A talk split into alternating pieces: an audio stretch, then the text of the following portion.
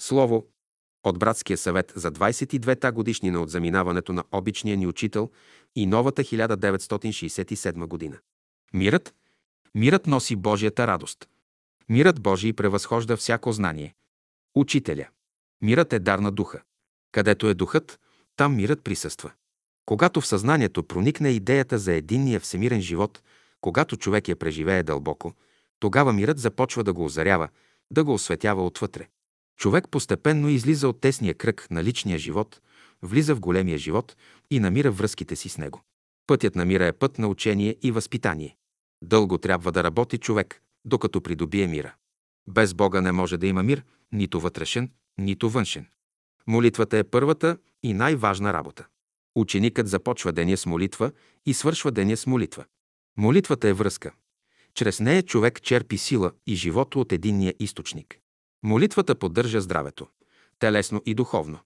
В молитвата човек призовава Божия дух. Той е, който изцелява. Който владее свещеното изкуство на молитвата, избавя се от много беди, но и на мнозина помага.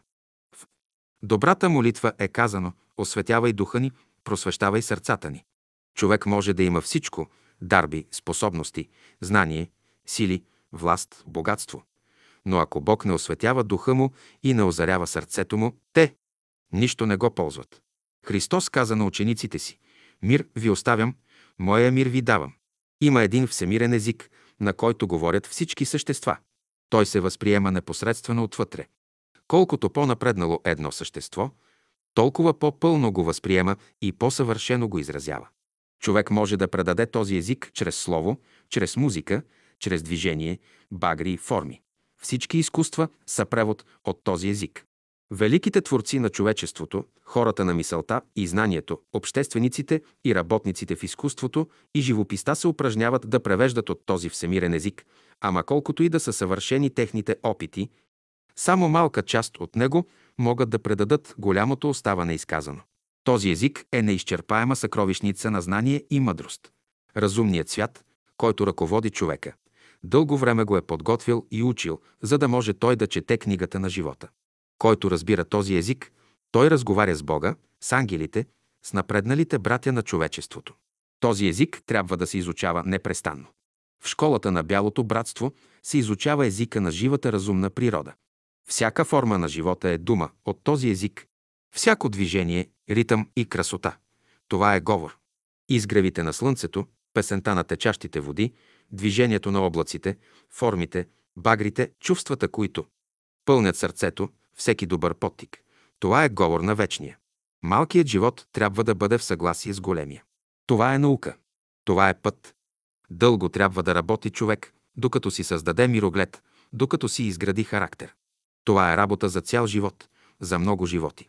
В тази работа човек трябва да бъде ръководен от учител. В школата на Бялото братство ученикът се подготвя да влезе в големия живот. Братството е идея на всемирния живот. Като работим за братството, работим за мира.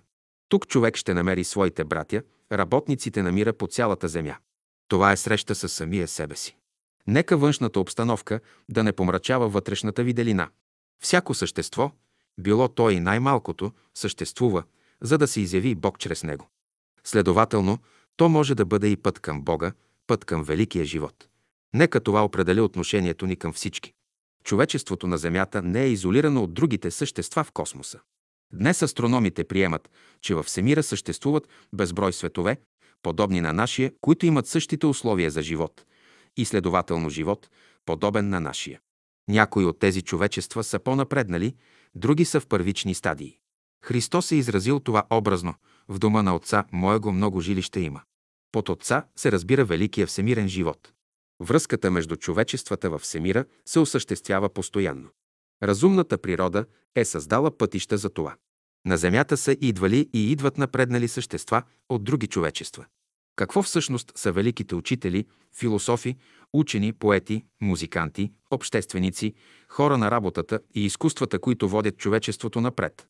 Това са големите братя на човечеството.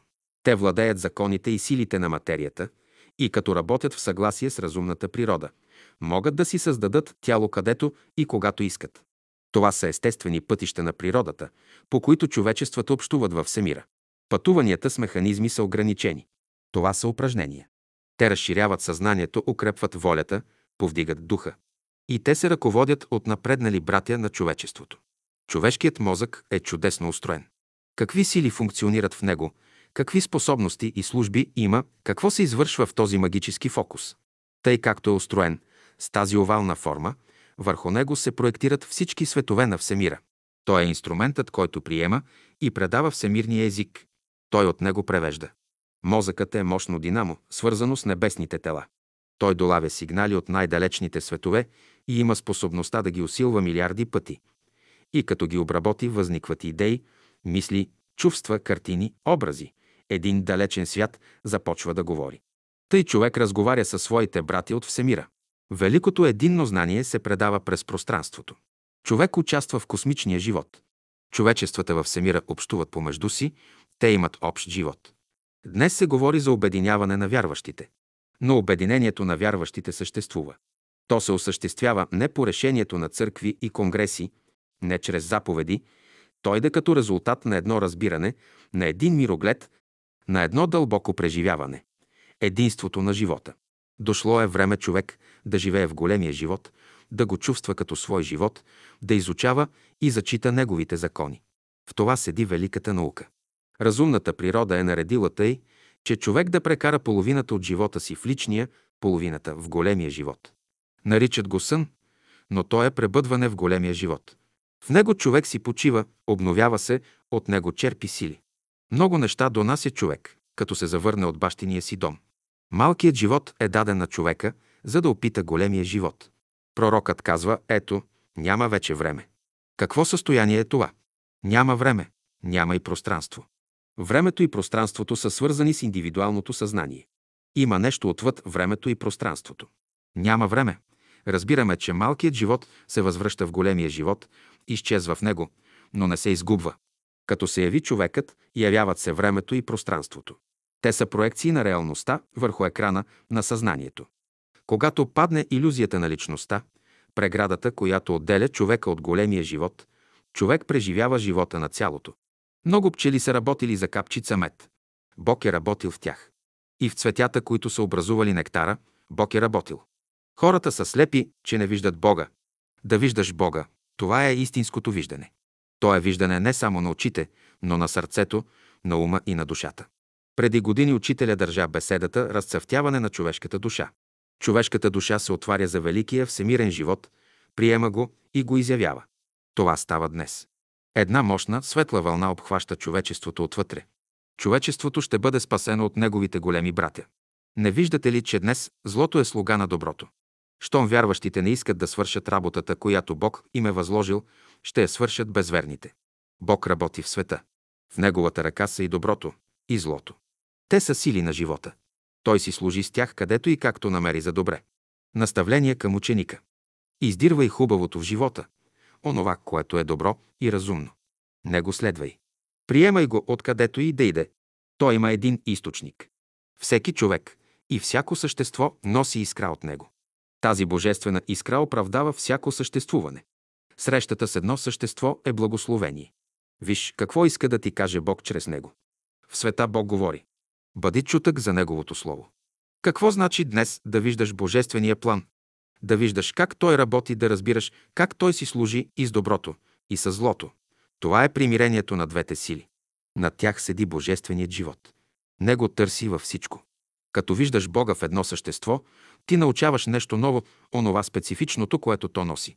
В живота хубавите неща са толкова много, че с лошото човек може и да не се занимава. Братството е голям живот, по-голям от него е Царството Божие, над Царството Божие е Божествената любов. Тъй казва нашият обичен учител. Това е пътят. Това са стъпките на душата. Велики перспективи седят пред ученика на Божествената школа. Слънцето дълго време трябва да грее плода, докато озрее. И какви блага внася то в него. Човешкото съзнание зрее като плодовете.